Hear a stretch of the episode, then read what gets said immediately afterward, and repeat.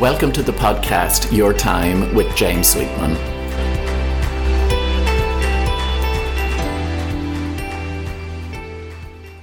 Hello, and welcome to this week's episode of Your Time with James Sweetman. Thank you for tuning in. Those of you who are regular listeners will know that this month I've been marking the 20th anniversary since I resigned from my corporate job. Um, and it's fascinating looking back and sharing that story in the last two weeks. Uh, this week, it's really all about lessons learned, those insights and nuggets of wisdom that I wish I had known back then. So, if you're contemplating a career change, then I hope these will be of benefit to you, perhaps even some handrails to support you on your own career journey.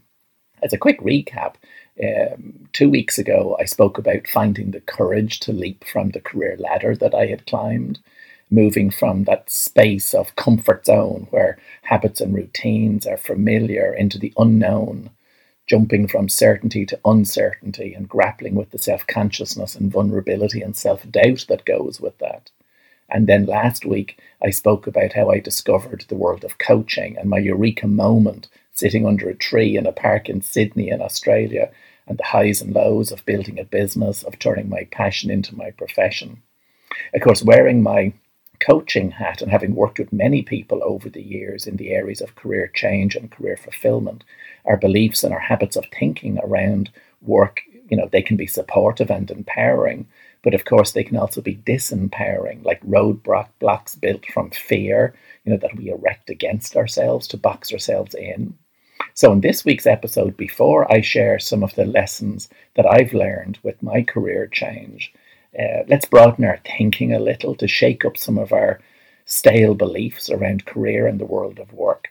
And then later, I'll share with you 10 questions to stimulate your own thinking and perhaps give you some ammunition to instigate your own career evolution or even revolution. Over the last 20 odd years, I've worked with many organizations, often zooming in and out for a day's training or working with a leadership team, doing work in the area of staff morale. One of the things that I've noted is that so many people go to work and do just about enough so that they won't be fired, and then in return, they are paid just about enough so that they won't quit. This approach will never result in a rewarding or a successful career. Here's a few questions for you to ponder you know, and it gets us to think about some of the maybe mindsets that we've developed when it comes to work. You know, has your work made you a softer or a harder person? Has a diet of frustration, setbacks, obstacles caused you to put up a protective shell or defense barrier? Are you resigned to fate uh, as you drift towards retirement or haven't given up on any career ambitions?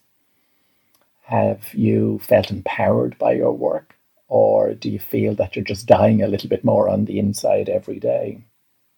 Now, wearing my coaching hat, of course, and from my own experience, our view of the world, our uh, emotional response to the world really is determined by what we choose to focus on.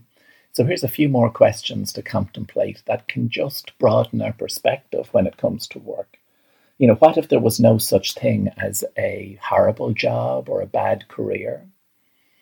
What if you look forward to going to work in the morning as opposed to dreading it?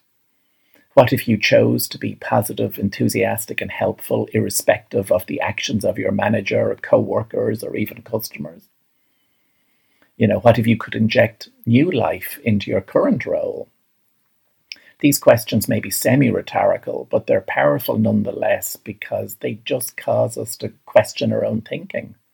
One other thought to remember too is that for millions of people, you know, the role you're in could well be their definition of an ideal job.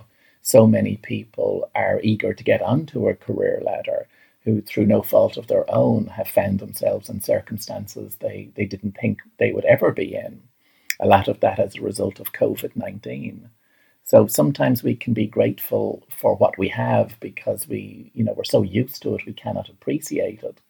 But maybe way back when, you know, you wanted to be in that role, you did an interview for it, and you know, there's that old phrase of familiarity breeds contempt. But perhaps there are still many aspects of your current role that you can enjoy and savor and build upon. But we're going to look at that more in a little while.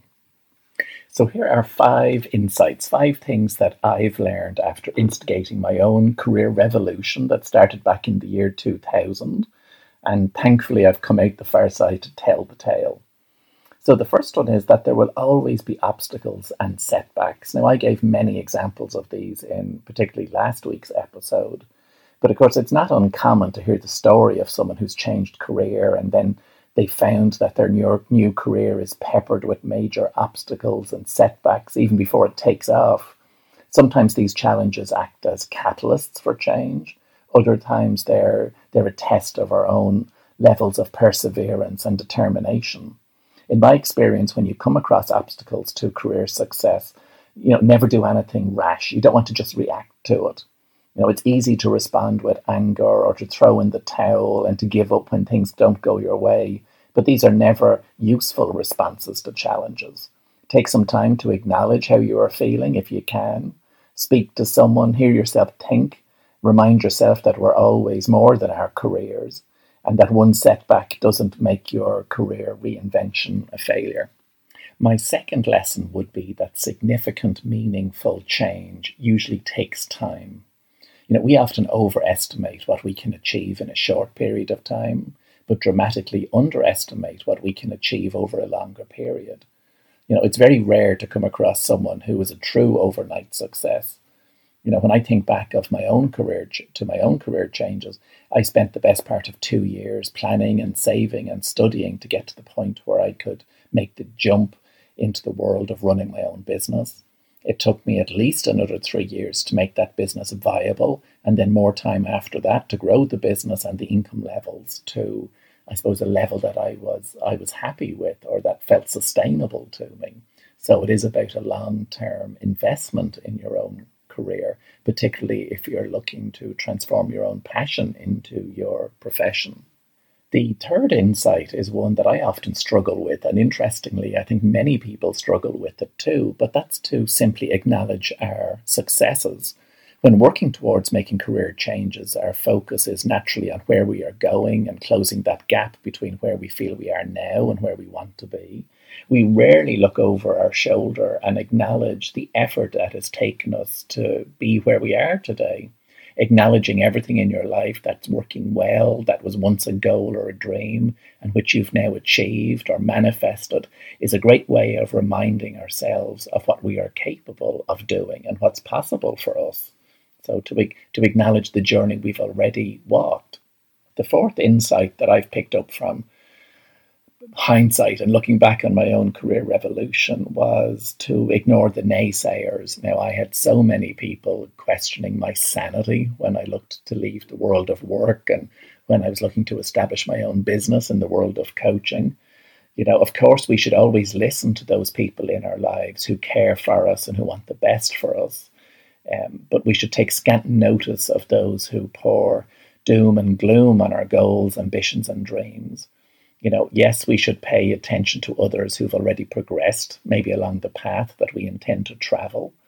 But, you know, we can ignore the naysayers, especially, you know, when, when they're people who perhaps through fear or for whatever reason have never attempted to um, try or to endeavor to create something that you're looking to, to create for yourself. So that fourth insight is about turning down the volume on the naysayers I'm sure there's many more insights and lessons that I have picked up, and I'm not even aware of it when I look back on the changes I've instigated in my own life, particularly around career. But this last one that I'll share with you, I suppose it's a bit of a cliche, but like I always say, cliches are based on nuggets of truth. And that one is to savor the process. You know, and, and for me, I think this has been the most significant lesson, not just in terms of my career, but as a life lesson you know, yes, it's important to have a goal or a dream, you know, something that you're working towards. But unless you're enjoying the process of working towards it, success and achievement will be a hollow victory. Successful marathon runners may have a target time for completing the race, but unless they enjoy the actual process of running, if you think about it, it would be sort of a pointless feat of endurance. For me, it's the same for work and indeed for life. So I hope you found those few insights beneficial those nuggets of wisdom that I've gleaned from having made a substantial career change myself 20 years ago. I want to close this week's episode by sharing with you 10 questions, and these are designed to help you maybe view your own career to date from, uh, from a different perspective. And for me, these 10 questions are based on the themes of contrast and clarity, and maybe even that third word that begins with the letter C, a calling, so that it becomes a little bit clearer to you. So here's a few, a few um, powerful questions to, to mull over. What elements of your current job do you enjoy the most? What elements of past roles have given you the most satisfaction? What parts of your current work do you not particularly enjoy? What elements of roles in the past would you prefer to leave in the past?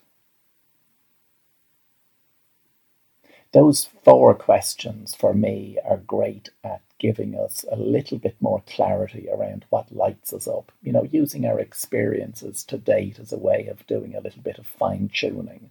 What do I want more of and what do I want less of? If we're looking at seeking more clarity or, or bringing our calling into focus a little more, these next few questions will help.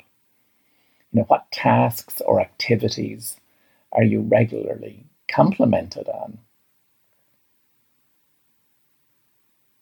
What do you do that is so instinctive that you don't even have to think about it? What activities have you enjoyed so much that you couldn't get enough of them?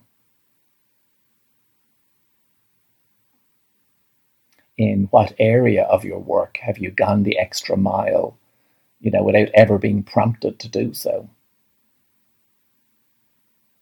What activities just wouldn't seem like work to you? Those few questions for me always shine a light on the areas that we do most instinctively, where we're exercising our unique gifts and talents, and maybe we're not even aware of it. So then, lastly, you know, looking back over your career to date, you know, is there a theme or a trend to the work that you've undertaken? Sometimes we just need a new question or two to help us gain new perspective on where we're at, where we've come from, and maybe where we're heading. That question, what activities just wouldn't seem like work, always reminds me of a lady I worked with a good few years ago and she had come to me because she wasn't fulfilled in her current line of work. I can't remember what it was, but she was looking to instigate some changes. And as often happens in the course of a coaching conversation, you know, we do that piece on contrast and what elements light you up and what aspects of current or past roles would you prefer to, to leave behind and to look at those areas that we do most naturally. And this lady, I always remember, she was she was very glamorous, beautiful makeup, beautifully dressed, beautifully groomed. And as I say, I can't remember what the nature of her job was, but she said one of the things she did instinctively was like watch, you know, beauty programs, makeover shows. She was helping out a friend, I think, who had a nail bar or a nail salon. And she was trying to figure out what her next step was. And her belief structure around work was that work needs to be a chore or, you know, strive until you arrive, you know, and she couldn't see because she was so in it herself that, you know, she had this natural talent for makeup and grooming and uh, beauty, uh, you know, in the field of being a, a beautician almost. Uh, but yet she couldn't see it. But they were the things that she was com- constantly complimented on, where her opinion was sought, that she did most naturally. And that brings me into one final concept to share with you this week when it comes to careers. And it's that concept of what I phrase of working in suburbia. Now, what do I mean by that? You know, it's we may have an inkling of you know what our ideal career is but sometimes we'll end up working in a role that's close to or related to our ideal job and that's what i mean by suburbia as opposed to city center you know and i've seen this pattern with many clients who are working on the edges of what it is they really want to do. You know, perhaps it's the the lighting technician who really wants to be an actor, or the PA who really wants to be a project manager, or the estate agent who really wants to develop properties, you know, the garden centre employee who wants to be a, a landscaper, you know, the music teacher who simply wants to be a musician, or the librarian who wants to be a writer. So, one last question to leave with you this week is you know, if you're operating in the suburbia of your career, where would be city centre? That's a deep one to finish with. So I hope you found this week's episode of Benefit. We looked at widening some of our beliefs around uh, work and our mindset when it comes to career. Uh, those five insights that I've picked up, I think many of them the hard way, and then a few questions there to maybe help you bring into focus some next steps for you, whether it's career revolution or, as, as is the case most of the time, uh, career evolution. So thank you for tuning in. I'm James Sweetman. If you think anyone that you know would benefit from listening to this week's episode, if they're maybe contemplating some career change, uh, feel free to pass my details on to them. More information, of course, is on my website, jamessweetman.com. And if you've enjoyed this week's episode, you know, a thumbs up, a like, or a little comment would be very much appreciated. So until next week.